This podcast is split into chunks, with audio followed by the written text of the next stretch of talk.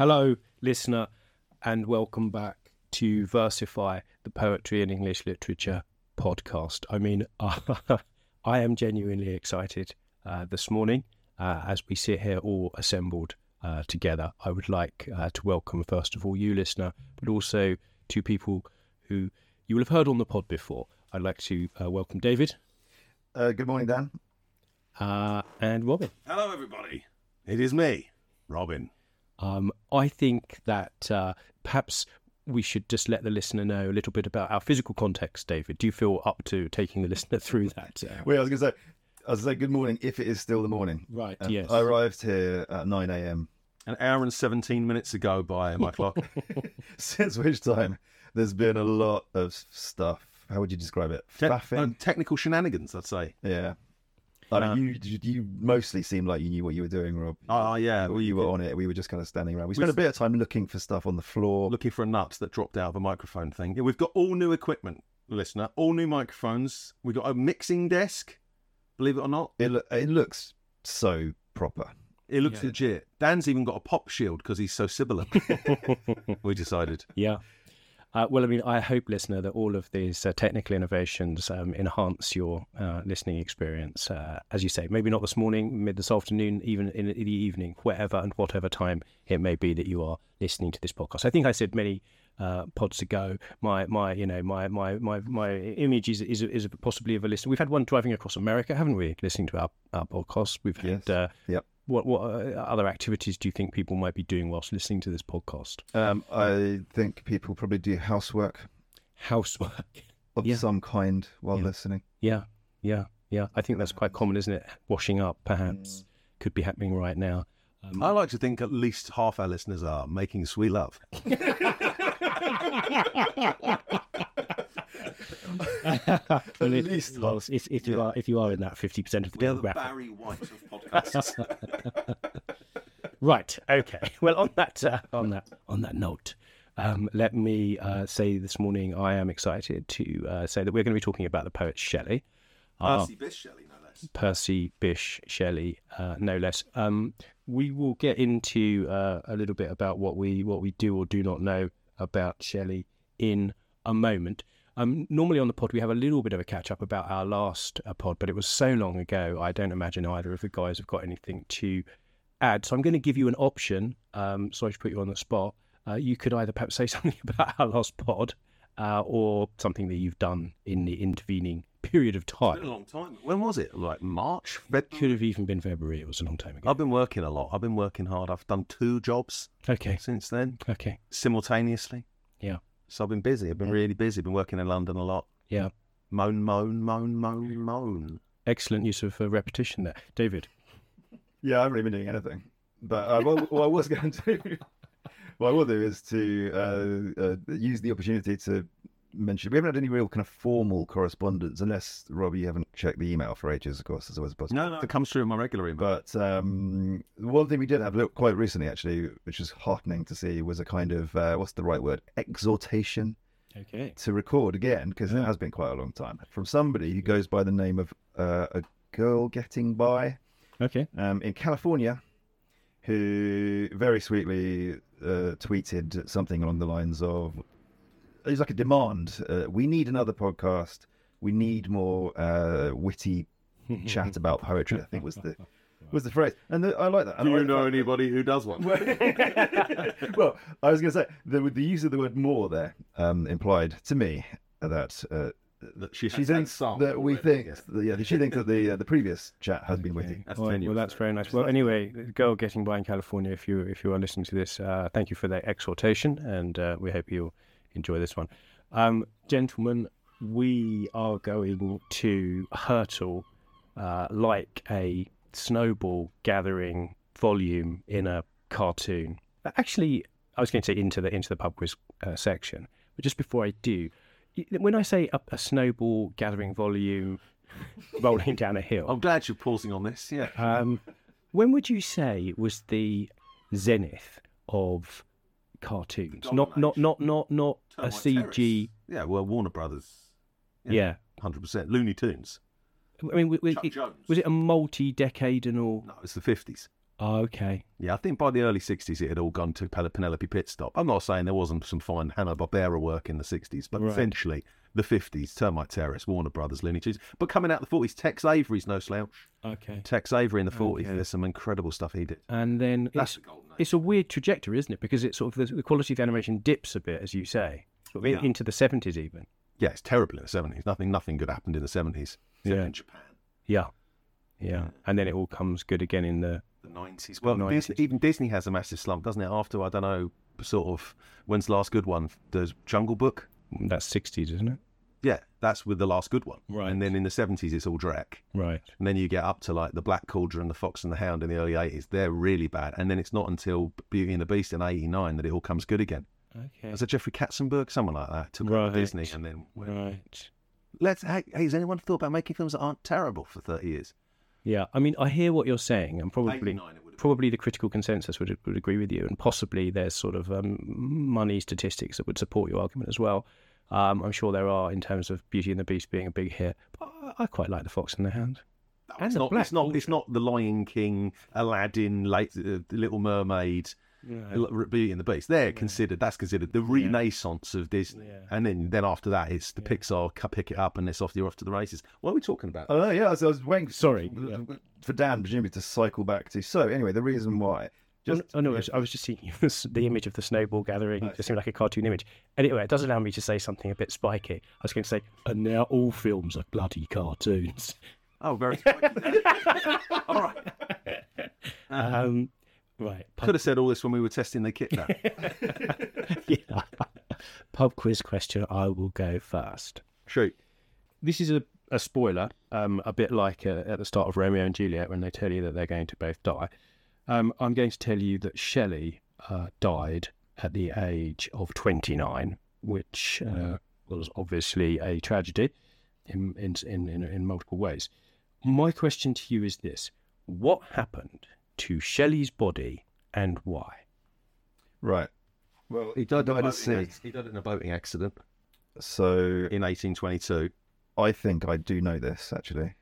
I think wasn't he kind of cremated on a beach? That is absolutely right. He was cremated on a beach, and why was he created? Uh, why was he cremated on a beach? Because his body was too badly disfigured, they didn't want to send it back to his missus. Incorrect. Damn it. Well, they wouldn't. It would have taken so long to transport the body back to wherever he was likely to have been buried that it, yeah, it would have gone horribly. Mouldy. Yeah, so I guess Rotted. that isn't it. That is that not the reason? Um, you, you actually, I don't think I'd give you the mark for this. What happened was his body was burnt on the beach when it eventually washed up, and that was because in uh, that particular part of Italy, there was a law which all bodies had to be um, burnt for um, public sanitation reasons. Um, I guess in those days that was just like considered to be the the best, the, the healthiest way of dealing with it and his ashes uh, were buried. Do you want the bonus question? Where his ashes buried? Yeah, I think I know this. Well, it's somewhere in Rome, Yeah. isn't he? Uh, isn't it really? Is it the same cemetery as as Keats? I think it must be. And The I've been to Protestant- Rome more than once, and somehow both times failed to visit. Oh, mate, that is very poor. I mean, given your record generally Oh, visiting Should have been the priority. literary grades. Never mind Yeah. Colosseum. Um, no, I didn't get out to Keats's grave, or and I didn't realise actually that Shelley was in the Protestant cemetery at Rome either. So, okay, I'll keep. Well, you know, okay is my verdict on your response to that pop quiz question. Uh, does anyone else have a pop quiz? Well, I, mine, mine, uh, mine is going to follow hot on the heels of that one by being um, essentially the same question. no, I've just had to look one up just in the last moment or two because I didn't have one because I was fiddling and fiddling around with the kit. Um, but my question is, the Keats Shelley Memorial House is at which famous tourist destination? Are you sure it's the Shelley Memorial House? Isn't it just the Keats Memorial House? It's both. Yeah, I think it is. Keats Is it? Shelley. Okay. So very specifically, a place. Not just a city. Well, you got the city. City is Right. yeah, and it's at the I have been there. I know the answer to this. good. Well, then this is the moment to tell us. Well, okay. Um, it is uh, on the just off the Spanish Steps. Is the correct in. Answer. see, I thought that, and then I thought it can't be because why? I've obviously been to the Spanish Steps. It overlooks why the Spanish Steps. Are you not going to tell us that you haven't been there?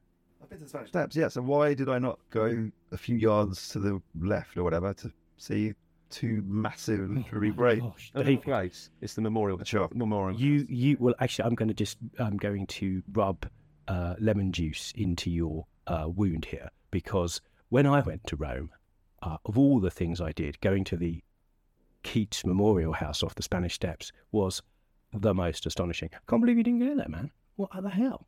Back to Rome, Dave. Yeah, that's not helping. There's the lemon juice. Um, Do you like it? No, I was too, I was too busy getting mugged. That's what. I was, Oh, that's were what you? I got pickpocketed by a gang of teenage girls in one of the more extraordinary experiences of my young life. gosh. I feel like we need to know a little bit more about this. Yeah, come on, There hit us up. big, there is a story. Yeah. Well, yeah, it is. They, they proceeded to flash me repeatedly. Their boobs. Yep. And other bits in a sort of choreographed way, which presumably was intended to do two things. This is, abs- by the way, this is absolute gold for those listeners who are having sex. Keep going. presumably uh, one was to prove they couldn't possibly have my wallets about their person. Yep. Um, and the other was to make me think. Oh wait, they pickpocketed you and then flashed you. They, Yeah, yeah, they flash you to like dazzle you. No, no, no, they um they sort of distracted me with a kind of. there's- there's Isn't that news- so- sounds like a something out of Greek myth. Yeah. I felt my wallet being slid out of my pocket. Oh at which God. point they walked casually away in unison, didn't all run off in different directions. That my, my first tip. Yeah, when I when I gave them notes afterwards, Yeah. first suggestion was You said that's not my wallet in my pocket, off. and I'm not pleased to see you. run off in all different directions. Uh, I won't be able to to find you. Um, but yeah, they just casually walked off and then kept turning around and flashing. Um, I presume the other thing was to make me go, "Oh, this is horrible and weird, um, sex tourist, etc., etc." I better leave them alone. But I wanted my wallet back, so I kept after them, and I eventually got it back. You did get it back. Mm. Hero. They had no money in it, so I kept after them again, and then they returned probably not all, but most of the money. It was very, it was the most incompetent piece of and bizarre piece of street theft. It is Sounds like street theatre. yeah. I'm pretty impressed that you got your wallet and your most of your money back. Yeah. and, and now he's married to one of them.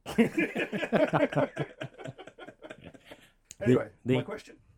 Uh, can I very quickly say about the Keats House because um, it's I've never been to. Well, actually, we went very briefly to Columbia, didn't we, Bob, up in the top of Manhattan once? But I've re- I've never been inside an American university otherwise, and um, that I think it's pretty much run by American an American university or, or like a trust related somehow to America. The, the the staff and the volunteers in there seem to be almost exclusively, if if not Italian, American, and it's got a kind of slightly American run vibe to it. The Keats House inside but maintained with this sort of aura and atmosphere of that obviously respectful sort of hush, but also this kind of academic vibe uh, from, as I say, from sort of an American university. But uh, but yeah, a really really um, special, um, beautiful place to to visit. Anyway, just rubbing it in, David. Sorry, that's really Right, yeah. Next time then.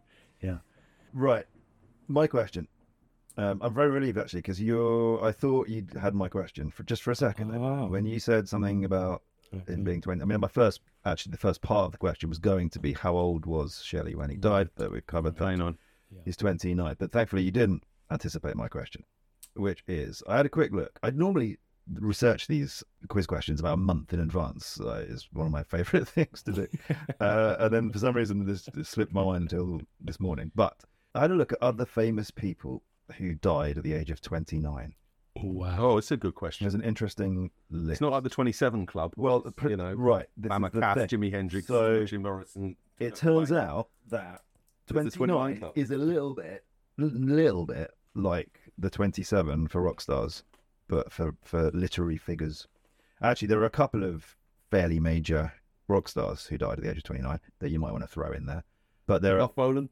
yes, You come on. very good. Are you going to go for the other one? Oh, um, The other one, weirdly enough, I immediately thought of. Phil Lynott. Straight away knew he was 29. No, he was a bit older.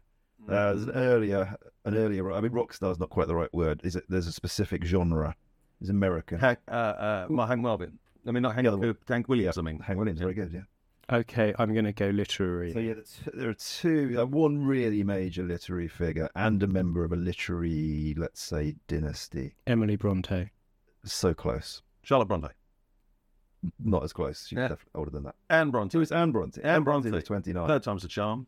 And the other major literary figure who was 29 hmm. at Well, time of I. I, I, I want to have a little think about this. So there may be a bit of dead air here, but it's not really dead air. It's thinking time air. Well, the audience is going to be doing their own thinking. Yeah. I While, love while you're while, not at it. no, no, no, we're probably doing the washing up, scrubbing a, a, a an oven tray. Um, scrubbing an oven tray while making love. That's marriage in a nutshell. twenty nine. Uh, how old was Christopher Marlowe when he died? I can tell you if you like. To do him. He was 29. Is that the answer That's that you're looking correct for? Oh, come on. Um, very good in Thanks, his man. Yeah, that was Didn't even give Robert no. look in there. Yes, good job there. Christopher Marlowe, 29 years old, famously died. How and where? He was killed in a pub brawl, wasn't he? Deptford. Deptford. Deptford. Being smashed in the face with a glass bottle or something. Yeah, No stabbed idea. through the eye. Stabbed through the eye. Oh, that's it, yeah. Yes, and now is not the time or the place to go into various theories about it, but um, there are reams of literature on. Herbert Lom wrote a book, didn't he? Would- As Herbert, Lom- a lot of a lot of people who you wouldn't expect. Herbert Lom wrote a book about Christopher. Yeah, cool. about Marlowe being a spy. I think it was called something like Marlowe, the spy. Yeah. I never read it, obviously.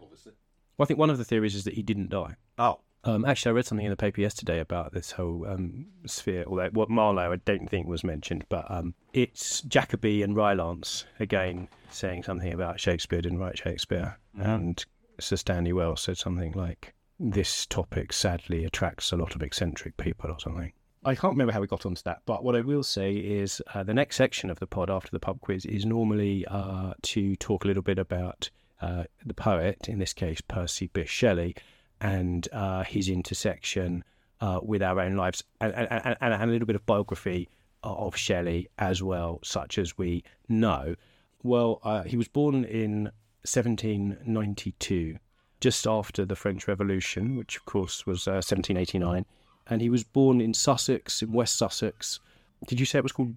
You had the name of the place. There, was it Wareham? So it was somewhere. over- Warnham. Warnham. It was somewhere sort of over, yeah, West Sussex. I mean, you know, between Horsham and Worthing, that sort of neck of the woods, maybe a little bit further over in sort of Arundel Triangle, to quite a wealthy guy. And um, did, I think he went to Eton. Is that right? He did. And then up to Oxford, from which he was actually kicked out or sent down in the vernacular for writing a book about being an atheist, which I guess this must have been. So if he's born in '92, let's say he's 18, so we're talking about about 1810 during the during. Uh, yeah, uh, 1811. 1811. March 25th. Uh, can be as specific as that. okay. Necessity of Atheism was the title of the The necessity of atheism. that he uh, distributed. Yeah. Do, do either of you boys want to weigh in at this stage with a bit of Shelley uh, facts? I, I don't have any. Don't let that stop you. uh, no, I mean I, I'm very hazy with Shelley. His his life and work, really. I mean, apart from knowing that he died young, knowing he was famously married to Mary Wollstonecraft Godwin, who of course became Mary Shelley, who famously wrote Frankenstein. Yeah. Um, and knowing that there is a, there are a few other colourful details about his private life and his behaviour towards his wives that don't put him in a particularly good light. That's yeah, uh, that's that's about as much as I can as I can add. Okay. Well, yeah. I mean, uh, uh, he he publishes a bit. Uh, he runs off to Switzerland with Mary Shelley, Byron, and um, uh, others, and uh, yeah, and then um, he dies. Did we say it was 21, 1820? No, 1822. Sorry, 1822. So I mean, Mary Shelley. They, it's famously the um, 1816 when they're on Lake Geneva. uh, Famously, the year without a summer uh, in Europe, and I think it actually touched on America as well uh, because of the Mount Tambora um, volcanic explosion. You can in- see our listen to our earlier podcast on Byron where we did the um, what was that poem called? The Byron Darkness. Darkness, by Byron, which was about the year without a summer, the kind of Yeah. apocalyptic vision that he got from travelling across Europe that year. That's right. Um, and then, so six years later, he's he's dead. Um, he he's left England absolutely, and dies in a dies in a, sa- a sailing boating accident uh, off the coast of Italy, where he had gone to live uh, with Mary Shelley. I mean, there's obviously a huge amount to Shelley's biography, and I think I just go back to your point, David, which is I'm very hazy, have always been very hazy on Shelley. I think if I thought anything about him, I knew he'd written Ozymandias, and I thought of him principally probably as a as a romantic lyric poet. And uh, when we were approaching some of these big names, and I mean, obviously Shelley is canonically a big name. It can be a bit, a bit difficult to get your to get your head around it all um, and find a way into it. And I have failed to do that in the run up to this podcast, um, I have to say, because a lot of his poetry, like Byron's, is very long. And I, I read, I, I, one, one of the poems we might talk about later, I read one of his long, sort of, we're talking sort of 50 pages here, uh, which obviously we're not going to read on the pod. And yeah, I've, I've, ne- I've never really known anything about Shelley at all. And hopefully that's going to change a little bit in the course of the next hour. The only poem of his I could have ever na- I could have named would have been Ozymandias. Any advances on that, chaps? Uh, well, there's Adonais, which was the poem about the death of Keats? Keats. Thank you.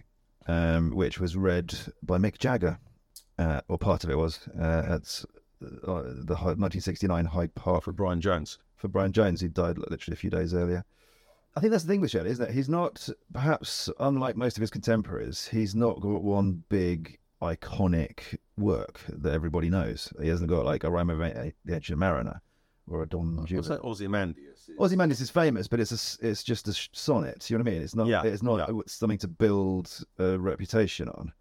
So yeah, he's a name, but yeah, people would struggle necessarily to go, ah, yes, of course, this is where he fits into the great tradition. Beyond being you know, a romantic poet with a slightly rock and roll reputation, that's that's kind of Yeah. where Yeah. he is, isn't he? And I, I think he, a bit like, maybe a bit like Byron as well. He hasn't. I don't think he's as highly thought of by academics probably now as he used to be. That's a bit of a speculation, but I don't. I doubt he's aged as well in the minds of your average literary professor as perhaps Wordsworth, Keats, maybe Coleridge. Yeah, I think that's very true. And in fact, in that uh, just near where you're sitting, David, there's an anthology that I picked up, which was uh, selected by Kingsley Amis, probably in the, I would think, mid 80s. You know, Kingsley is asked by the publisher, could you select a few poems? Don't worry, mate, they're mostly out of copyright. It'd be a nice cheap book, would be quids in. And he says in the, I mean, the preface is only one page long, and he says there are no poems by Shelley in here and I can't remember his exact wording, but it's basically him saying, "Because I don't like Shelley." Does does does does Shelley make the um, Larkin list of essential poets? Because Larkin was had a, was somebody you said there was a list that he was the shelf, the essential books on the every, essential books on every it. shelf. Uh, well, you'd have to turn around and find that required writing book by Larkin, which is on that same shelf. We He's couldn't only he's only got one in the rattle bag. You said.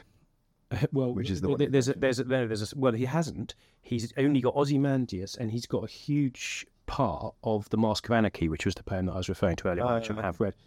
Yeah, and I mean the, the Mask of Anarchy is a long a long poem, um, and an extraordinary poem, and I think is um, for sure a, a large part of where Shelley gets his reputation from. And all this stuff about you say with the rock star reputation only really became apparent to me when reading the Mask of Anarchy and thinking, right, this guy is radical and you know a real rock star.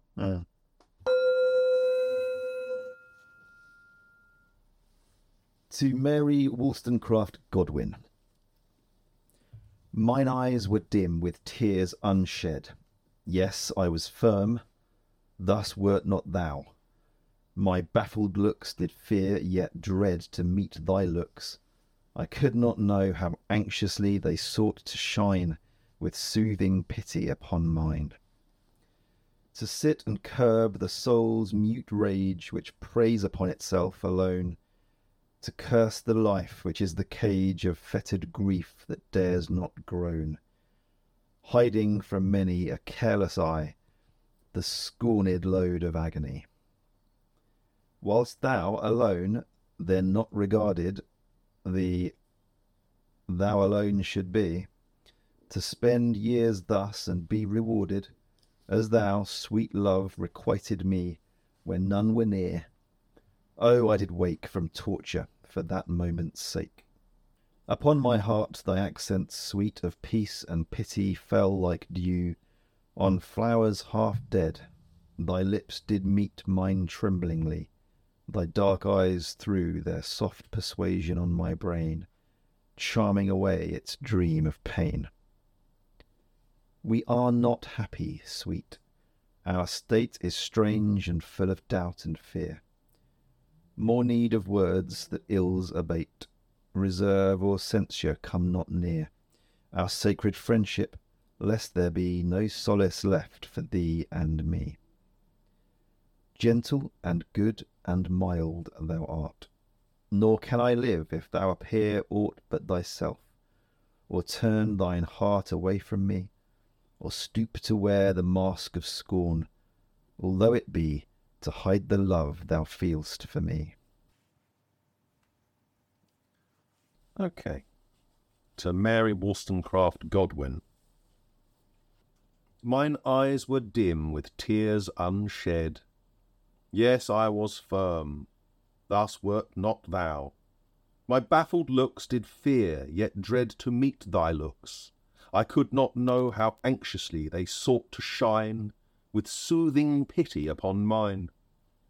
To sit and curb the soul's mute rage, which preys upon itself alone, to curse the life which is the cage of fettered grief that dares not groan, hiding from many a careless eye the scorned load of agony. Whilst thou alone, then not regarded, the thou alone should be, to spend years thus and be rewarded, as thou, sweet love, requited me when none were near. Oh, I did wake from torture for that moment's sake. Upon my heart thy accents sweet of peace and pity fell like dew on flowers half dead. Thy lips did meet mine tremblingly. Thy dark eyes threw their soft persuasion on my brain charming away its dream of pain. We are not happy, sweet. Our state is strange and full of doubt and fear. More need of words that ills abate. Reserve or censure come not near our sacred friendship, lest there be no solace left for thee and me. Gentle and good and mild thou art nor can I live if thou appear aught but thyself, or turn thine heart away from me, or stoop to wear the mask of scorn, although it be to hide the love thou feel'st for me. Well, in this book, it says that this poem, which is called, entitled To Mary Wollstonecraft Godwin, was composed in June 1814 uh, but it was published in his posthumous poems, 1824. His posthumous poems, incidentally, I believe, were kind of compiled and edited by Mary. Mm-hmm. So this poem was not published in his lifetime. Presumably, insofar as it's called to Mary Wollstonecraft Godwin, it didn't need to be published. He could just hand it across the pillow, Yeah. so to speak. Yeah. Um, she chose to include it in Yeah. his in his in his posthumous poems, and I think there were a couple of editions of his posthumous poems, but this is from the 18. Redacting, no doubt, all the references to her boobs. Well, there is a there is a redaction or there is a, an omission of some kind, There is, there is a dot dot. which I'm assuming yeah. is the same. Obviously, the same in yours, Rob. Yes, whilst Same thou for you. alone then not regarded the uh, something thou alone should be. That's one of the main reasons I chose this one. Just uh, at a glance, I just saw that and thought, "Oh, that's an interesting to- talking point, then, isn't it?" May- Um, maybe- what's the missing word? There is a missing word, yeah. Maybe she couldn't read it. Or she, she'd blot it. Or uh, a t- I'd like to think I'd, one of her tears had fallen and smudged it. Yes, that's a nice idea. The something thou alone should be, to spend years thus and be rewarded. So, what is going on in this poem? I mean, I, I, I may be wrong because I wasn't following it sufficiently closely, but I think um, he's upset her. Yes, He's shouted at her. that's definitely hit the been strong words Yeah, on his side. yeah, Yes, I was firm. Yeah, yeah, and and she's upset, and he's gone away He's- and written this. yeah. I mean, he's chosen that word carefully, hasn't he? Yeah, I was, I was firm. it's euphemistic to say the least. Yeah. And when he says my eyes were dim with tears unshed, he's saying he was upset. Personally, I was emotional. Hmm. I mean, I didn't actually cry. No. So I'm, it may have appeared like I was just shouting at you. Yeah. Um, but actually, I was quite, um, I, I was quite upset myself. My baffled looks did fear yet dread to meet thy looks. I could not know how anxiously they sought to shine with soothing pity upon mine. So Because he didn't look at her, he didn't realise how eager she was to soothe the situation, Yeah. mend things. Yeah. To sit and curb the soul's mute rage, which preys upon itself alone. The soul's mute rage. So he's saying that his soul has a mute rage, although he, it wasn't that mute in this. He was being firm. He was being firm. He was giving expression to the soul's rage. Um, do that sometimes. to to curse the life which is the cage of fettered grief that dares not groan. So it's a self-destructive uh, uh, thing he's identifying, isn't it? The soul's mute rage, which preys upon itself alone, Yeah. and it curses the life, which is the cage of fettered grief that dares not groan. So it's giving voice to these kind of inchoate horrors that lurk inside oneself. I- and I- normally, he's managed. He, he normally manages to keep that bottled up and pressed down, Fettered. fettered. There's But another one. There's another metaphor. There's a, there's a burden, the load of agony. The scorn, the scorned or scorned load of agony, which he most of the time hides away. Yeah, he's hides from many a careless eye. People who don't really care about him, they don't see how agonised he is in his life about his uh, the cage of fettered grief. But she sees it. She understands him, and he's and she is eager to make things right for him and better for him. And instead, he's been firm with her, the prick. Oh, I did wake from torture for that moment's sake. Sorry, I skipped ahead a little bit there because I'm not quite sure. So everything, so he's he's he's he's he's, he's shouted at her as you've just said. What's going on in the third stanza? Well, this is the mystery word, isn't it? Whilst thou alone, then not regarded, the something thou alone should be, to spend years thus and be rewarded, as thou, sweet love, requited me when none were near. Something to do with she's the you know, the one person who knows him and understands him and and is there for him has been rewarded. Is it that? Yeah. He's, he's be apologising for rewarding her for her loyalty, but with his obviously out of order behaviour. Yeah, So yeah, it's as close as he gets to a kind of I'm really sorry that I've you of all people are the, the victim of my um my rants. rage, my tantrums. muted, whatever. Yeah, well, unmuted in this case. Yeah, but yeah, the missing word is just so interesting, isn't it? So do you think he just couldn't think of the right word? It seems more likely than that he it was illegible. And there could well be a note on this in in this other book. Illegible. What's the right- what I- word? Illegible's possible. It's possible, yeah, but. I mean, he's not just going to leave it blank. I don't see that as being But I quite like the idea that he's just. Uh, I mean, he- he's- never he's- quite decided what the right word is. Like, I can sort of imagine a, a lot of crossings out. That's it. Well, oh, eventually, a oh. kind of because, it, as as we've said, it's not like it was published. So he's just No. this is she's found this in a drawer. I mean, maybe he gave. No, no, it he, to her. he gave it to her. In a birthday card. Yeah. Oh wait, is, do you think? I mean, meant to give it to her. Never, never quite finished it. This is 1814. He gave it to her. What do you think? He he then spent the rest of his life with her and said, uh, and then never gave it to her. I don't mean maybe, maybe. Would I mean, it's a heat of the moment sort of um, poem, isn't it? It's a.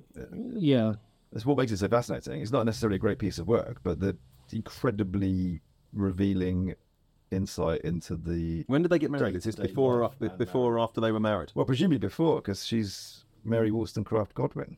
Oh, yeah, that's a good point. She's like sixteen or something. I think she's 16 because I think she was 18 in the summer of 1816, the famous summer where they were staying on Lake Geneva at that famous that house, she which name I've forgotten. Yeah. When she was 18. Yeah. yeah. Jinkers. I know. I feel like me and all the listeners just said jinkers at the same time just then. I mean, it it is a very mysterious uh, set of circumstances. I mean, she did write a couple of other novels, which I've never read, needless to say. Um, Frankenstein is obviously extraordinary. I have read. I mean, she was with Shelley. It reflects a lot of Shelley's interests and passions. I'm not saying she didn't write it, but it emerged from a context where she was obviously very day to day intimately engaged with Shelley and his ideas as well, which possibly was just a spur to her imagination. And maybe after his death, you know, she never quite. Well, didn't they didn't they, didn't they have a competition or something where they all had to write a a, a horror story or Yeah. something, and the, the, like Geneva and Polidori wrote the vampire, Uh-huh. and Bob Byron wrote the mummy. he wrote Abbott Costello. He wrote Costello beat the killer Boris Karloff. Yeah, Yeah, they did have a competition. That's exactly right. And then she turned hers into into Frankenstein. Yeah, but yeah, she was young when this poem was written, as we've just said, probably sixteen. And as you said, David, it is interesting in that it's a real moment, isn't it, from their lives? Um, and that's what he did. He upset her, and um, Are we happy with the sort of tone here? Has he kind of got this right, do you think? To me, there's a kind of, he's wrestling a bit here, isn't he, with some residual uh, upset and emotion, possibly anger, whatever it is that they've actually argued about or he's got angry about. yeah, And the other thing is, I'm dealing with a child. Let's face it, there's a, quite a lot of that in here. you're saying it's patronising. Well, it's it's sort of, oh, how can I handle this? Am I handling it right? Am I handling you right? And yeah, there's you know, uh, oh, I've I've a little bit of I forgot that you're just a gentle, doe-eyed, delicate creature, Yes, isn't there? Gentle and good and mild thou art. Yes. The fourth stanza, I think I quite liked, where he talks about, um, you know, the calming effect she generally has on him. Upon my heart, thy accents sweet of peace and pity fell like dew on flowers half dead. I mean, he's he's a self-dramatizer. I mean, I, I I think this is why Kingsley Amis doesn't like Shelley, and I think this is why people don't like Shelley because you know he died when he was 29. He was a young guy. I mean, this is Yeah, in that's a- 1814. a He's. He's what did we say? He was born in 92, uh, so he's like 21. Yeah. You know, Yeah. I mean, he's a young guy, a young young guy, and I think that, that, that those aspects of the adolescent mind come through, and even in Queen Mab, which I would recommend anyone to read, although it is quite a slog because it is long. The one criticism you can have is is this the product of an adolescent mind? Even though it's brilliant and obviously far better than any normal person could achieve, the sort of the simplifications and the generalizations, you know, and the sort of certainty of it.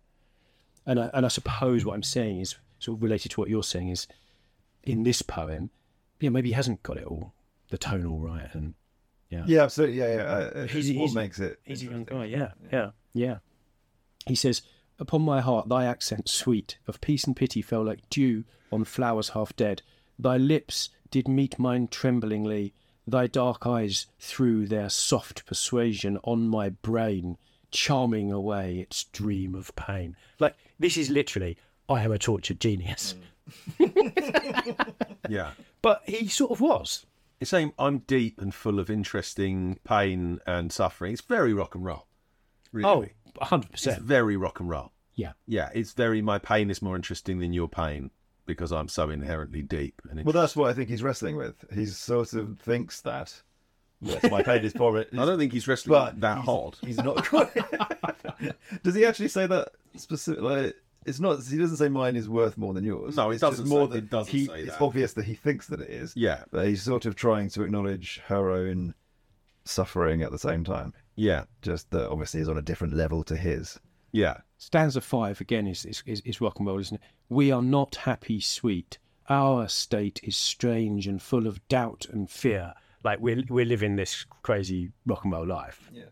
More need of words that ills abate. Reserve or censure come not near our sacred friendship, lest there be no solace left for thee and me. That's quite romantic. We need each other. Let's stick together in the crazy bullshit of the universe. Yeah, So we don't. He doesn't want in this relationship from her reserve yeah. Well, no shit. yeah, or censure.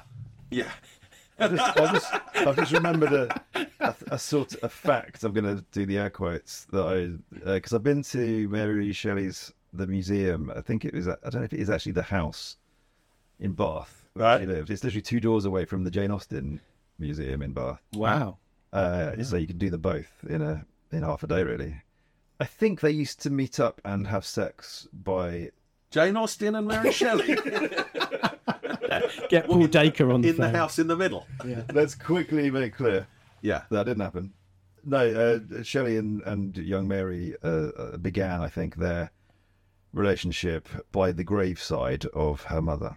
I think Wow. that is a thing that was is stated in this museum. It is believed. Okay. And there's all there's all manner of interesting psychological interpretations that one can make Yeah. from that about the sort of roots of their, you know, why they got together and how they got Mm. together. And was he mar- he was married before her, wasn't he? Yes. Uh, Did he actually marry Harriet Westbrook? To another very young Yeah. girl, Yeah. But he was very young himself. not as young as that, but yeah, okay, sure. And then afterwards, you know, basically Mary had a, a grim time. I mean, that is an extraordinary fact. I'm still mulling that fact. I mean, the idea that you're dating some 16 year old and you go, I've got a great idea about where we could go to for our, for, Well, yeah. for our second date. and not just I'll pick back your picnic. mother's great. The, one of the most influential women in uh, Yeah. yeah, sort of nascent feminism. Yeah. who died. She, you know, she never knew her mother. She, um, she died a few days after young Mary was born. Oh, is that right? I didn't know. She Basically she because she, of the, the horrific lack of sanitation. It's just like the the doctor hadn't washed his hands. Basically, it was Mm-hmm. the reason. Yeah, so she's got that in her sort of background through her her, her mother had written the Vindication of the Rights of Women, Yeah, probably in 1790 or something. yeah, and isn't married to Godwin, William Godwin, the sort of very liberal philosopher. So they famously are, you know, live together and have children, but aren't married. Oh, I didn't know that. They're not Quite married. Okay. as well. Right. Right. Um, right. So it's a hell of a backstory to this. Yeah, yeah, yeah. He comes across a bit whiny, actually, William Godwin, in something I was reading. After Shelley died, he keeps writing to her. I didn't read all the letters, but there's quite a lot of, you know, why didn't you write to me sooner and tell me what was going on? And our relationship depends on you being open. And he seemed quite hands on, wanted to be involved the whole time. Yeah, you know, fair enough. He was her dad. But, um, yeah. There's the headline news. William Godwin, whiny. Yeah, man. Um, Right, let's crack on. We are not happy, sweet. Our state is strange and full of doubt and fear. More need of words that ills abate. Uh, reserve or censure come not near our sacred friendship, lest there be no solace left for thee and me. Into the final stanza. Yeah. Gentle and good and mild thou art now, nor can I live if thou appear aught but thyself. So he's saying, be true to yourself, Yeah. isn't he? He's saying, you shouldn't change yourself for me. I just want you to be yourself. I couldn't live without you being yourself. But yeah, and also it, it- the word scorn comes up for the second time Yeah. Or right near the end. Don't so don't yeah. I can't cope if you turn your heart away from me or stoop to wear the mask of scorn. He's the one who's has to kind of do the serious, deep feeling, isn't it? Um, I think he's just saying, d- d- don't, don't look at me with that moody face. Yeah.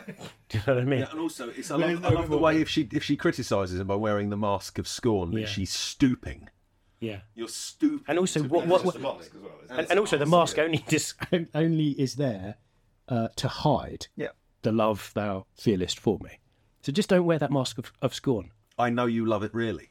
Well, I mean, there's a lot getting on here that um, I mean, we're all married men. We can we can relate to. I mean, the mask of scorn is quite a good, a good phrase, isn't it? Yes. Don't oh Kerry, don't stoop to wear the mask of scorn, babe. Yeah. I know it only hides the love you feel for me. Because I'm dodging a cup of being thrown across the kitchen. See, this is why maybe he didn't give it give the poem over. I think he would have given it to her.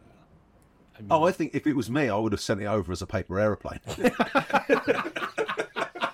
Just bounced into the side of Mary Wollstonecraft Godwin's head. Yeah. Boink. She's unwrapping it. He's looking at her from across the room, raising his eyebrows. Yeah, he he. Uh, uh, I'm so. I wish I had because I, I read this sort of thing a month or so ago. Now I can't remember it. I'm pretty sure that Queen Mab came out around about this time, and it was a big hit. Right. This is him being a big big star, and he's writing. I mean, she's getting this poem. She's like, wow, let's go to the Villa Diodati in uh, in Geneva. I mean, it's a good choice, and I think it says a few things about Shelley.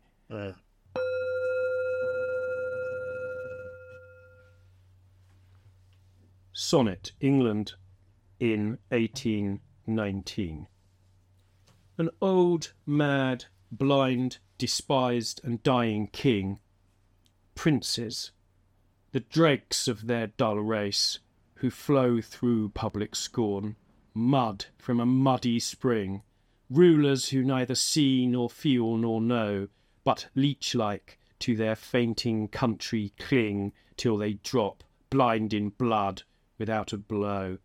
A people starved and stabbed in the untilled field, an army which liberticide and prey makes as a two edged sword to all who wield, golden and sanguine laws which tempt and slay, religion, Christless, godless, a book sealed, a senate, time's worst statute unrepealed, are graves from which a glorious phantom may burst to illumine our tempestuous day. Once again, England in 1819. An old, mad, blind, despised, and dying king. Princes, the dregs of their dull race, who flow through public scorn, mud from a muddy spring. Rulers who neither see nor feel nor know, but leech like to their fainting country cling, till they drop, blind in blood, without a blow. A people starved and stabbed in the untilled field, an army which liberticide and prey makes as a two edged sword to all who wield, golden and sanguine laws which tempt and slay. Religion Christless, godless, a book sealed, a senate, time's worst statute unrepealed, are graves from which a glorious phantom may burst to illumine our tempestuous day. That's a bit different, isn't it? Yeah. Although it's got the word scorn in it again. It's like that, doesn't it? Yeah. This seems quite inflammatory bit of republicanism, doesn't it? Oh yeah. Absolutely. I didn't realise this was uh, this was his vibe. This is hundred percent. No, it's very much. I mean, hence the uh, the pamphlet on being a on the necessity of being an atheist. Yep, yep, yep. Is the first line Against directly from King Lear, or is it my imagination? Oh wow. I mean, it totally feels like it is. he does, yeah. But it might. I mean, I've definitely read the line before, but it might be that just because from there, from this poet, um, it feels like the sort of thing we should look up. I'm going to. Dan right is now. now doing that right now. If that is the case, the only problem with it being from King Lear is that Lear is a kind of a sympathetic character, whereas he is not sympathetic to George III, to whom this. Oh, that's yeah, good point. Of course, is that's who he's really alluding to, isn't it? Yeah, um, I mean, it, it probably isn't then, is it? But you can't really not think about King Lear, can you? When you Who is the king? Is this George III? George III, yeah. George the Third. George III was dying at this point because his son, and the regent. the regent, became king in uh, 1820. Right. Okay. and this poem is written in 1819. The regent is mentioned as well, I think, because doesn't he say, the princes, the dregs of their dull race, who flow through public scorn. So he hadn't quite come down to Brighton and built the pavilion at this point, but he was. Yeah, yeah, of course he had. He had done, of course, because that was built by the Prince Regent, not by not, not by before he was the. When he says they flow through public scorn, he means everybody hates them. Yeah, I know. Yeah, So this this is literally a year before George III's death. Is that Yeah. right? yeah, and he's mud from a muddy spring. Oh, I see. So he was already ruling at this point as as the regent. As the regent from But 1810. because yeah. the king was was just a. you was old, mad, blind. I mean, yeah, this is absolutely. If there's going to be a revolution in England, this would have been. this is this is the time, isn't it? This is perfectly the time. yeah. I mean, I don't think of George III as as despised. I don't really know. Well, yeah. George IV, I do more, much more because he was almost kind of symbolic of decadence and you know just all the rest of it. So, considering this is just literally a decade or so after, or two decades after the French Revolution, and you've Yeah. got the American Revolution as well, it does seem ripe. Yeah. for revolution. so George III must have been on the throne for a long time. he was, he was yeah, from 60 1760. years. Yeah, because he 'cause the, the American War of Independence is 76. yeah. So 1776, he's on the throne for that. Yeah.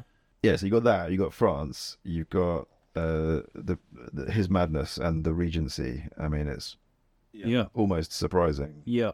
Uh, I just quickly say on this, you said about how possibly unpopular George III was. I'm not sure because he, he uses his words probably quite precisely. Old, yes. Mad, yes. Blind, yes. Despised, i i I think it's has has, it, has the meaning of despised slightly evolved over the s mm, two probably. centuries? Because Yeah, doesn't probably. despised mean more like looked down on and regarded as slightly worthless, as opposed to actively hated, Yes, which it sort of has come right. to mean more mm. now. Yeah, I think I think that's definitely true. And in in, in, in fact in terms of public of in terms of public uh, unpopularity he reserves that for the prince and his brothers because it wasn't just the prince was it because his brother became william the fourth who was the duke of yeah whatever at the time Well, it's pretty full full throated, isn't it? I mean, rulers who neither see nor feel nor know, but leech like to their fainting country cling till they drop blind in blood without a blow. I mean, that's pretty right on man Yeah, pretty definitive statement.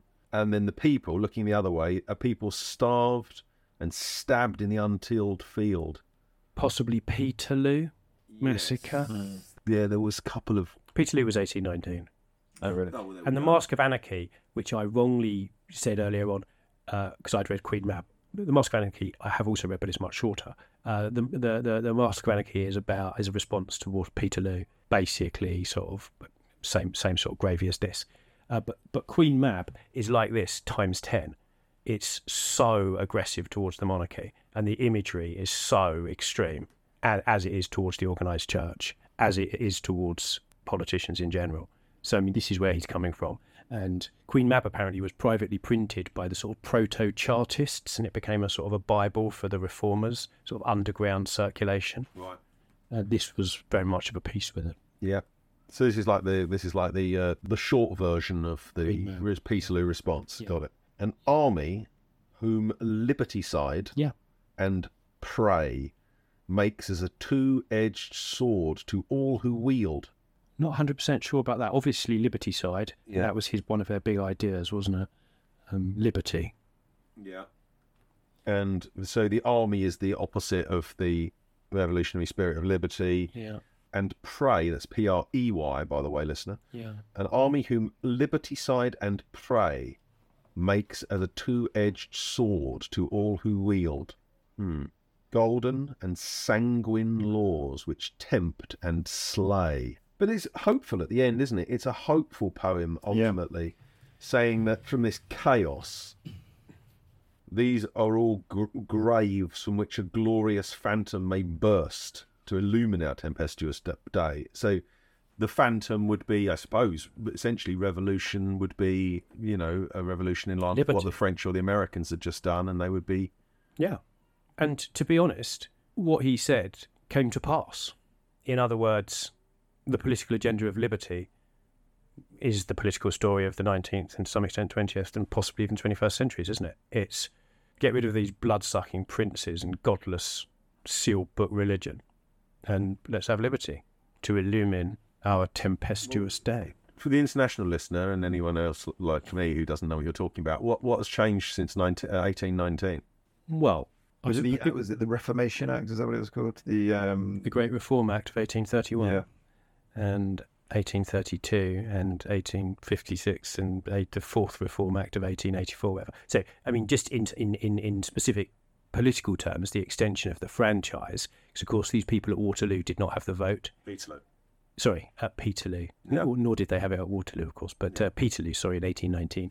So, I mean, the extension of the franchise is part of it. Yeah. What does that mean? I mean, making these changes to the, the electoral system is part is part of the liberty agenda, isn't it? But the rest of the liberty agenda is not being so beholden to these leech-like monarchs and them having political power, which obviously you could argue has come to pass that they no longer do. Yeah.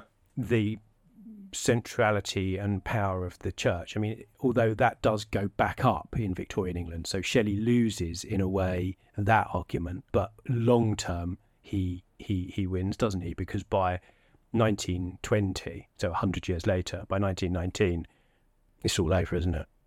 I mean, nobody believes anymore. So you know that's part of the of his of his, of his liberty agenda. Yeah. And also, I mean, I think there are elements of, you know, just the sense of, of independent personal freedom, which you don't experience in a much more restricted social code, political and economic, narrow sort of tram ways that under which people were living their lives. He was adopted by, as I say, the the Chartists and stuff. That's why I bought this Roger Wells book Oh yeah. because this is all about it. This this book is called Insurrection: The British Experience, 1795 to 1803, and it's all about plots, revolution, and I mean, obviously, his big shit thing was, and, and all these working class post-war uh, historians, their big thing was. Yeah, you've been lied to. The real history of England isn't the history of Queen Victoria's parties and children. The real history of England is pubs and dockers and insurrections, which have all been Conveniently forgotten. conveniently forgotten. Yeah. A book which the author told us once was like having a shit in public. Oh wow! Yeah. Great quote. Why did he say that? My father asked him, "How is it? How is? How was it like having your book published?" He said, "It's like having a shit in public." that was the exact con- context ah, for that. Uh, no further explanation. Yeah. Well, I, I was a bit impressed that you said that so lightning fast when I showed you it. You went, "Oh, that, that's the shit. That must be the shit he in public." That's that's what I would remember from that. Yeah. So you know, I'll very, very quickly say, you know, to our listeners. I mean, if you're still with us on this one, um, Red Shelley is a 1980 book by Paul Foot, and the British poet Benjamin Zephaniah has gone, I think, on tour reading Shelley's um, work because basically there is so much hardcore sort of radical revolutionary sentiment expressed in. Okay, well, this is this is massive. This is something we did not talk about when we were introducing Shelley, and I didn't know until this moment that he was a agit, prop, spouting, hardcore, Yeah. libertarian, yeah, free thinker, yeah, um, kicked who, out of the country. who wasn't having who wasn't having quiet opinions about it, but was writing epic poems about Peterloo. Yeah, I mean, it, it was it was Okay. expected among like it all of a his among his brethren, wasn't it? He wrote disapproving things to Wordsworth, for example, uh, along the lines of "Why have you gone so Tory?" Basically, why have you you sold out, man? Right, Uh, you're such a disappointment to me. right. Um, Was he a friend of Wordsworth? I don't know, but he would have looked up to him as a I mean, I can only say his mate Byron called Wordsworth Turdsworth. Yeah, well, exactly. discussed. Yeah, so that generation, they're the second sort of generation of romantics, aren't they? Shelley, Byron uh, are after um, Wordsworth Coleridge and are unhappy about the sort of conservative turn that those guys supposedly took at Wordsworth. And where did, where's Keats fit in here? Dead. I mean, by that stage, that's the thing, isn't it? He's yeah, he's early. Is he early? uh, What year does Keats die? Uh, has he die, die before? But he, he must die before Shelley. Yes, he does, Shelley writes does before Adonais about him, doesn't he? So yeah, he, he dies before he has a chance to- 1919 to maybe? go. But Keats isn't really revolutionary. Is he? Keats isn't, isn't really political, is he? I No, I don't know. I'm read enough of Keats' stuff, but can I just? I've just opened Queen Mab at random. I'll just read you a little bit. Let's have it. Is it str- basically in Queen Mab? There, there, there's this fairy chariot arrives on Earth and t- goes up to heavens, the outer cosmos, and they look back down on Earth, but they also see the crystal fantasy palace in the edge of the universe. It's it's Far out, man. It's far out. Is it strange that this poor wretch should pride him in his woe, take pleasure in his abjectness, and hug the scorpion that consumes him? Uh, sorry, because I haven't introduced who this is, but is it strange that placed on a conspicuous throne of thorns, grasping an iron sceptre, and immured within a splendid prison whose stern bounds shut him from all that's good or dear on earth, his soul asserts not its humanity, that man's mild nature rises not in war against a king's employ. No, 'tis not strange. He, like the vulgar, thinks, feels, acts, and lives just as his father did. The unconquered powers of precedent and custom interpose between a king and virtue. Stranger yet to those who know not nature nor deduce the future from the present, it may seem that not one slave who suffers from the crimes of this unnatural being, not one wretch whose children famish and whose nuptial bed is earth's unpitying bosom, rears an arm to dash him from his throne. Those gilded flies that, basking in the sunshine of a court, fatten on its corruption. What are they? The drones of the community. They feed on the mechanic's labour. The starved hind for them compels the stubborn glebe to yield its unshared harvests. And yon squalid form, leaner than fleshless misery that wastes a sunless life in the unwholesome mine, drags out in labour a protracted death to glut their grandeur.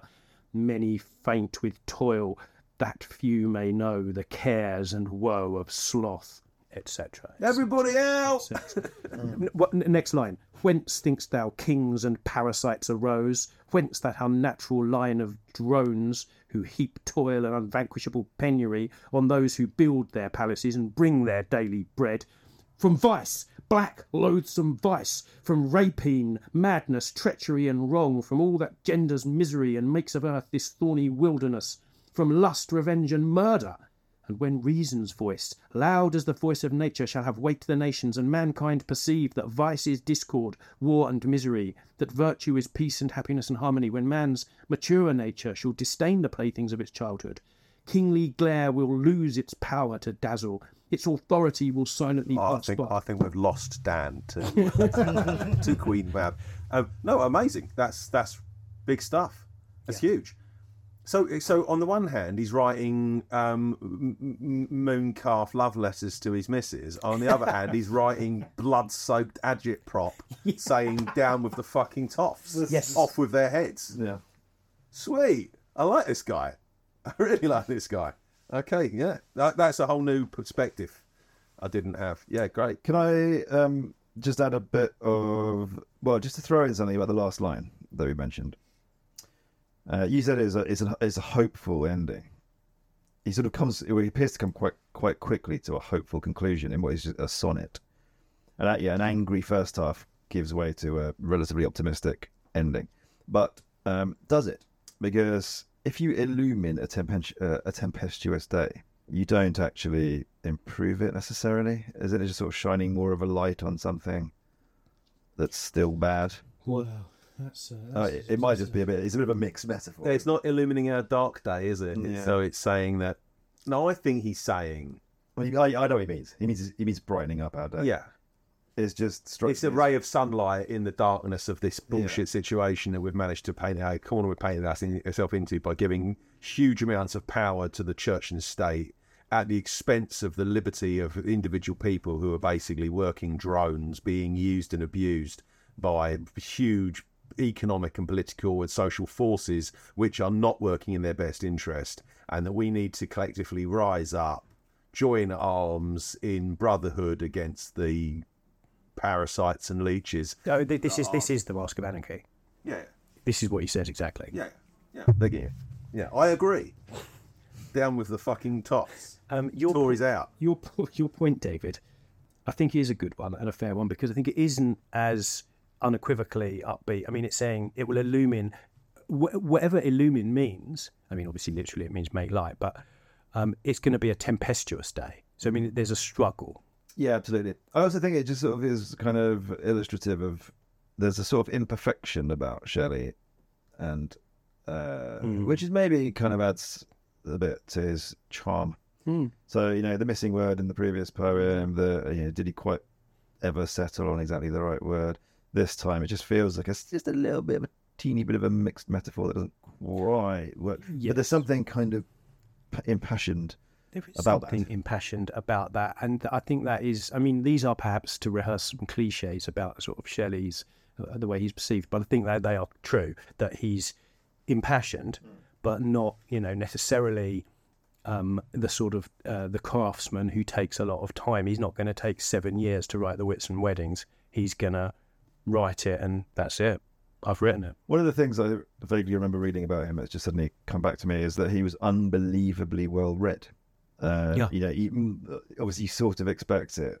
I mean, in those days, there wasn't that much available to you know, most of what had been published was probably available to him Yeah, at Oxford or wherever. But I seem to remember that uh, reading that, which, which seems a little bit surprising. Like you might expect that of Wordsworth or right. Coleridge, perhaps, but Shelley seems a bit more activist than just to be sitting around consuming other people's ideas. I mean, this is where also where Frankenstein. I don't know. I'm sure you're fairly familiar with Frankenstein. Um, you know, a lot of the first part of Frankenstein is a sort of a discussion, isn't it, and about the excitement of reading Paracelsus and reading these outre philosophers from Europe and so on. And I, and I think I think I think yeah, how whether he read the whole of the book or whether he, he I don't know, but he had a lot of references. He obviously was very passionately wanting to be abreast of European political and philosophical and scientific ideas. Yeah, he was very well read. I read something that he was bullied badly at school. Uh, this was like a psychological interpretation that maybe this p- part of his anti-authoritarianism. I don't know if I buy that. I mean, he's a rich, good-looking guy. I mean, you know, I mean, it, it couldn't have been that bad. So he was pals with Byron. Yeah, He's pals with Byron. Byron's a lord. Yeah. And what's Byron's take on all of this off with their heads malarkey? He's agreeing with that? Good one. I, uh, I, I don't know, but I mean, I would imagine he agrees. Yes. Yeah. Can, can he do anything about his own background and status and whatever? I suppose not. Have sex with not a bear, hope for the best. I mean, I think, well, I, I think I think maybe you've answered your own question there because I mean, Byron was interested in these. I mean, he was doing his own thing, wasn't he? Byron wasn't bothering to write lengthy, like topical agitprop, as you've called it. But I think it would be fair to say that Byron would have respected Shelley's visionary qualities, his personal magnetism, his celebrity. So I guess, I mean, I'm trying to think of them of the of, of the modern example of which I'm sure there are hundreds. You know, they've both been on top of the pop, so they become they become buddies, Yeah. um, and go on holiday together. We don't, we have to think of the modern example now. Paul McCartney being great friends with David Gilmour. Hundred percent.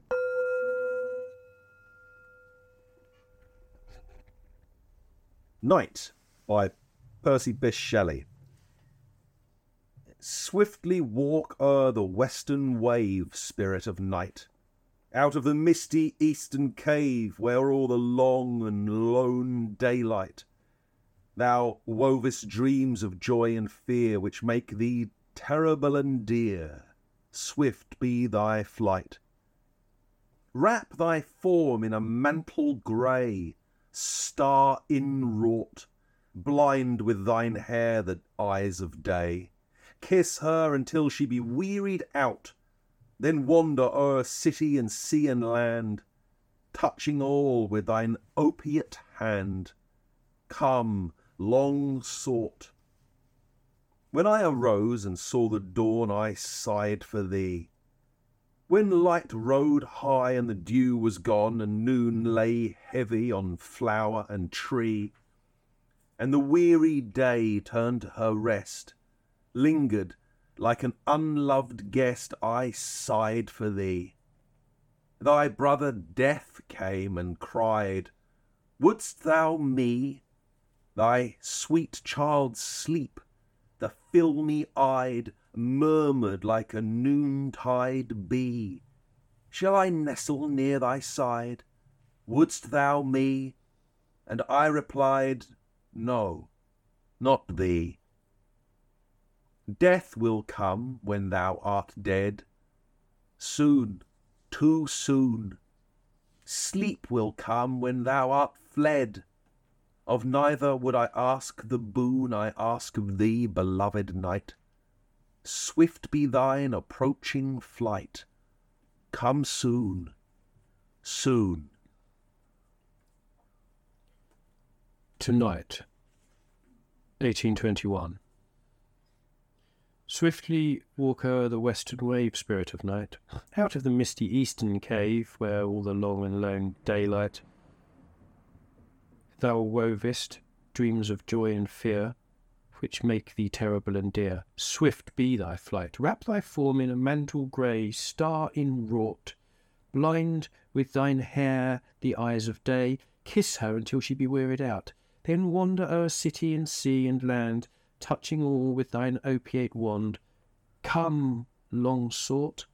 When I arose and saw the dawn, I sighed for thee. When light rode high, and the dew was gone, and noon lay heavy on flower and tree, and the weary day turned to his rest, lingering like an unloved guest, I sighed for thee. Thy brother Death came and cried, Wouldst thou me? Thy sweet child Sleep, the filmy-eyed, murmured like a noontide bee, Should I nestle near thy side? Wouldst thou me? And I replied, No, not thee. Death will come when thou art dead, soon, too soon. Sleep will come when thou art fled. Of neither would I ask the boon I ask of thee, beloved night. Swift be thine approaching flight. Come soon, soon. I mean, great choice. I Yeah. love it. It's a good poem, isn't it? It's nice. I love it 100%. I like murmured like a noontide bee. That's lovely. Beautiful, beautiful. I mean, it's very difficult to read this poem knowing that he died within the year. Oh, it's, it's 1821. He dies in 1822. Yeah. Yeah. I mean, it is a bit like he intimations of mortality. Yeah. Although that is only a, one strand of the poem, because the death bit is, is limited to those two stanzas near the end. Yeah. The rest of it is just he wants it to be nighttime. Why, David, does he want it to be nighttime? Well, yeah. Is it that he wants to be asleep? Because it, it seems to me to yeah that He explicitly rules that out. Sorry. He does, yeah, absolutely. So it's not just a kind of oh, please give me some kind of uh, rest, solace, respite. Um, is there a bit of a kind of "I'll sleep when I'm dead" um, conclusion, or did I? It felt like he was heading that way, and then actually at the end he, t- he, he says, "I still want it to be the night time as soon as possible." But there's this kind of a, "Oh, I will be dead soon anyway, so maybe uh, let's sh- shouldn't we sort of extend the But that is given really as an aside. yeah And I think the reason why he treats both death and sleep is to rule them out as reasons why he wants it to be night. okay I mean, doesn't he say that? Thy brother death came and cried, "Wouldst thou me?" Like, okay, it's like if you if you want death, if you want night so badly, is it that you want to die? right yeah sure And he says, and I replied, "No, not thee.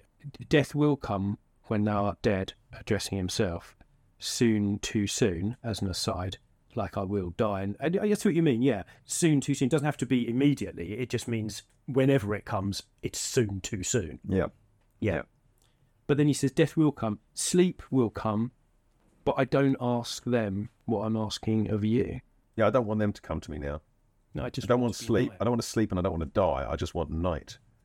And- it's quite mysterious because I w- neither would I ask the boon I ask of thee. What is that boon? It's quite unclear, but Well, boon's uh, something positive and good, isn't it? Yeah, exactly. Yeah. Like, the boon is what you give me. When No, I know night. what a boon is, but what is the boon of of of night? He's saying I don't ask. Yeah, Like, why? Why does he want it to be night? That's the question you ask. because he's a romantic poet. He's a romantic poet. I think that is the wrong, that is the answer. Yeah. he feels more comfortable at night Yeah. Exactly. and more uh, It's- uh, had to have more of a kinship Yeah. with Yeah. with with night than day Yeah.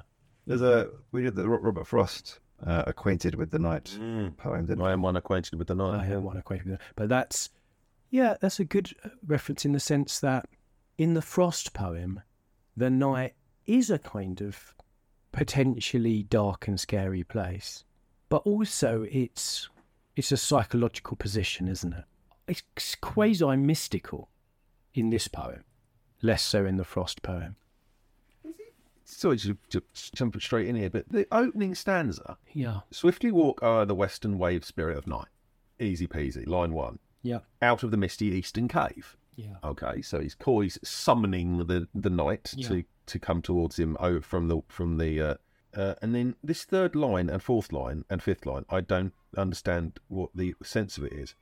Where, comma, all the long and lone daylight, thou So you've been- wovest dreams of joy and fear. so the night has been weaving dreams of joy and fear Oh, during the hours of I see. daylight. During the long and lone daylight, where all so in the east, misty eastern cave, during the long and lone daylight, night thou Yeah. wovest dreams of joy and fear, which make thee terrible and dear. Swift be thy flight. Oh, so it's like night has been off in the manufacturing process of creating dreams. of dreams, of weaving dreams. It's the dream weaver.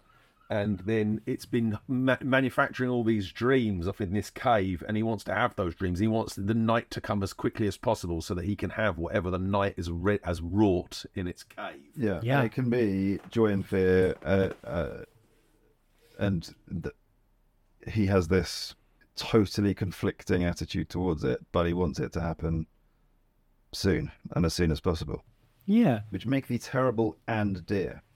Yes, terrible and dear, joy and fear. Mm. That's that's it, isn't it? The joy is dear and the fear is terrible, but you But want either you way, he want wants the- those. What he you want the extremity. yeah. yeah. he wants extremes That's of experience and emotion, and that's something you can only get at night Yeah, because the day is boring. yeah. I love this, and I've got a feeling that star in wrought as a compound adjective. I've got a feeling that inwrought is quite a Shelley word. You mentioned scorn earlier on, David. I've got a feeling that he, he quite liked inwrought. What does it mean? Star inwrought. Well, it's like um, imagine a blanket and you've sort of sewed sequins onto it. It's like that, isn't it? Wrap thy form in a mantle grey. So the mantle is the Covering cloak, Yeah. cloak. and it's star inwrought. So it's the night is the is the is the is the the the dome of Oh, yeah. sky, So it's a- the it's mantle of sky that's going to be studded with Yeah. stars. Stars. Blind with thine hair the eyes of day. Kiss her until she be wearied out. Then wander o'er city and sea and land, touching all with thine opiate wand.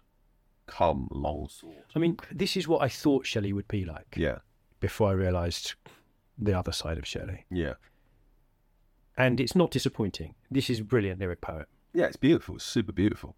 Yeah. Really tightly metered, really tightly rhymed. Yeah. And just He's not- he's not oozing messing this about. kind of, At all. yeah. This personification of night, this personification of all of these other things, but it gives the universe a kind of spirituality, doesn't it? Yeah. So the rhyming scheme is A B A B C C B. Wave, night, cave, light, fear, dear, flight. That's all tightly rhymed like that all the way through. Yeah. Yeah, with these really short lines. With the very, very Second short and the short measure on near lines two and seven. Uh, seven. Yes, it's, uh, formally it's extremely tightly wound. where it seems to suddenly kind of gasp out something that's much more kind of Yeah. exclamatory. Yeah, th- thy brother Slightly death came and cried, Wouldst thou me? So wouldst thou me is line two. Thy sweet child sleep, the filmy eyed, murmured like a noontide bee, shall I nestle near thy side? Wouldst thou me? And I replied, final line, No, not thee. I, I'm massive fan of poems that end with repetition. Yeah, man, too, me too. Come soon, soon. Really feels like keening and beseeching and earnest as well. Yeah. I mean, this is like. I mean, I sometimes think about this with some poems. I mean, this is the sort of. This is what people think poetry is, isn't it? It's. It's high, like, heightened visionary state. You know, when people used to believe in metaphysics and there was such a thing as poetry, this is what it was. Yeah. And there's a kind of almost a metaphysical, spiritual, multi meaning to what night is, isn't it? It's not just, I want it to be night because I like EastEnders and EastEnders is on at night. It's quasi magical Yes. meanings of, of what night is. But also that it needs no explanation why he wants it to be night.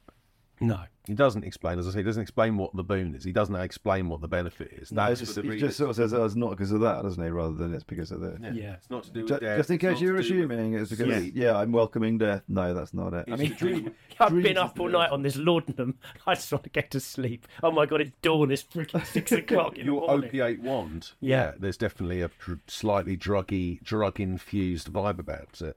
Again, it is incredibly rock and roll. Yeah, yeah. I mean, you can imagine Jagger Richards Yeah. being huge fans of this. Kind Oh, oh, oh, Keith, listen to this. You're not going to believe that. You're not, gonna believe this. No, no. They're sorry. down in their castle re- re- re- in Yeah, France recording Exile on Main Street. Yeah. Go, No, he even said, no, no, he does. He's touching all with an opiate wand. yeah. Can you believe that, Kate? I was I listened to Paint It Black yesterday. It happened to come on the radio, and and proper. I, I think I mean I had thought of those lyrics before, but those are extraordinary lyrics There, there's an amazing 1966. there's an amazing interview where um, Keith Keith talks about writing that, and he says he's talking in general about songwriting. He goes, "Well, what we do is like I come up with an idea for a song. Like for example, I might say, I see a red door, and I want to paint it black, and I go, oh yeah, there's something there. That's good. So I come up with the chords and like the hook." and like I see a red door and I want to paint it black, and then I say, "I make fill that in."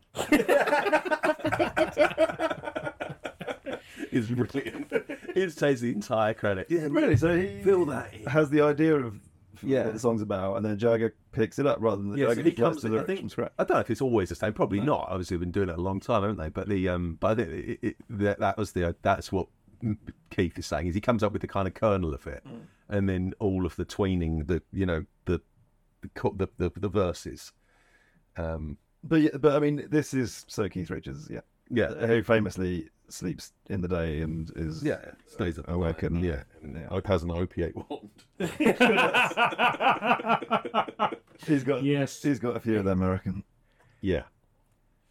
Uh, yeah, I mean, this this poem is basically saying, "I see a red door. Yeah. I want to paint it black." Yeah.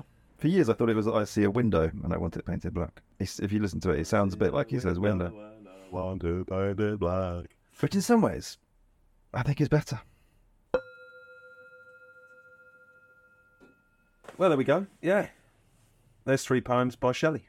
I hope you enjoyed that, listener. I mean, I I'm not any further, but actually, I am further with my where, where I was with, at with Shelley because, uh, not to reiterate it, obviously we've discussed his revolutionary side, but that the lyric beauty of that last poem was fantastic, and the sort of immediacy of the Mary Shelley of the Mary Wollstonecraft one as well, when it revealed a kind of a, a working poet in the midst of a a- an actual scenario. And I also liked a lot of what he said, and I'll be saying some of it to Philippa later. But, but no, but it's, I think uh, once again we always feel this way, don't we? We've kind of happened upon three great um, different examples of the of the work because we've got the written on a beer mat and passed across the table to a weeping girlfriend poem. Great, as you say, sort of torn from life, a snapshot of life.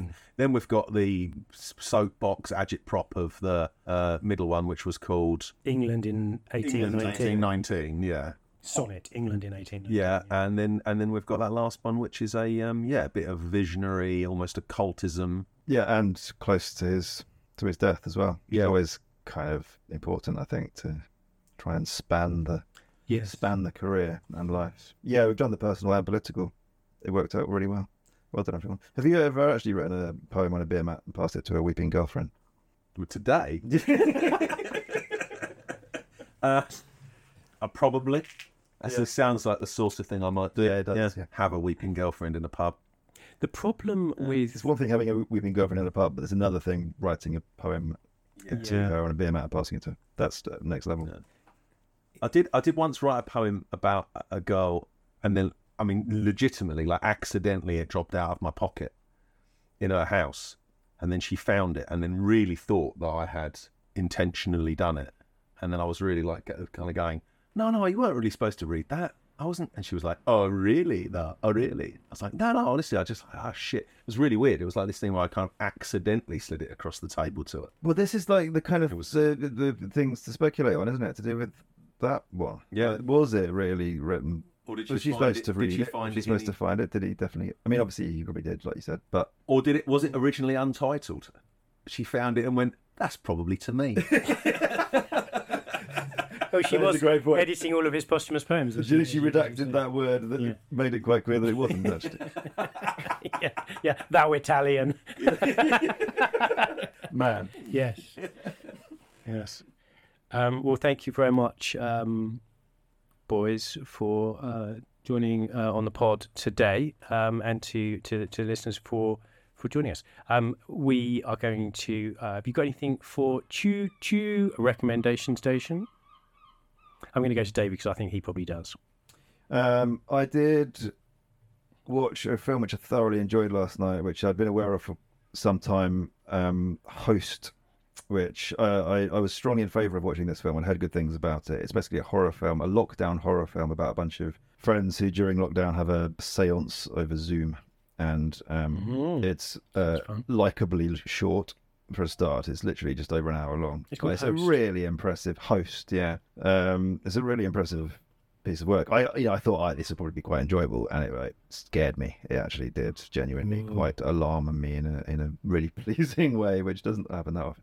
Uh, also, just quickly, uh, completely differently, uh, Colin from Accounts which has been recommended to me by a couple of people, and I've got around to watch the first few Is episodes. that our TV show? Yeah? It's uh, yeah, it's on the iPlayer. Uh, it's Australian. It's an Australian Oh, is it? sort of comedy drama series. Very, very likable, very amusing, genuinely, strongly. Yeah, it's not about a guy called Colin from Accounts for a start. Well, the last time you recommended something, it was the te- Detectorists, which turned out to be absolutely amazing. So I'm going to give that. It's not a an recommendation entirely different vibe. It's a bit more kind of obvious comedy than that, but it's, it's sort of lovely and humane. Yeah. I'm going to just jump in and say something I've never done before in Recommendation Station, which you might think is a bit of a cop out, but I am going to recommend you read Queen Mab because uh, that is, um, as, I, as I've intimated, uh, you, I, I was literally, I mean, Philippa doesn't. He's pulling rank. He's actually read some Shelley. Not very, not very sporting. Phil- He's Philip, already read it to us anyway, hasn't he? I've read you a bit. I mean, I was literally going up to the kitchen and saying, "Oh my god, you've got to read this bit because it's like I couldn't believe how." And you realise how influential. I mean, Shelley said, you know, which is one of the reasons why people like Kingsley Amis hated him. Shelley famously said, "Poets are the unacknowledged legislators of the world," which sounds a bit, you know, but I think he was. Anyway, sorry. He's definitely slid that on a beer mat over to Mary. she was giving him a shop, writing him a shopping list. He was like, "Wait a second, I'm busy." Just, Yeah. Okay. What What have you got? I'm in a pattern of watching 1930s screwball comedies at Oh, the are moment. you? Uh, 40s. I'm doing Preston Sturges. I've just done the Miracle of Morgan's Creek. I Hail the Conquering Hero, the Eddie Bracken pair, which are both amazing. And now I've got into a Jean Arthur rut. So I've just done uh, Easy Living 1937, written by Preston Sturges, belter, absolute corker. And uh, that's uh, a mink coat, sable coat. It's thrown from a rooftop and changes the life of a working class shop girl type of thing, played by Jean Arthur. What's that one called? Sorry. Easy Living, Easy Living. 1937. Yeah, peerless comedy cast, absolutely everybody in it's amazing. So I've been doing a whole load of those. I'm, I've just done the Talk of the Town with Cary Grant and Jean Arthur as well. Yeah, so I'm in a on my train journeys to and from work. I've been just soaking up. Top recommendations. Yeah. Can't beat a 1930 screwball comedy. Thank you very much, listener, for joining us. It's goodbye from me. and it's goodbye from him. And a goodbye from those two.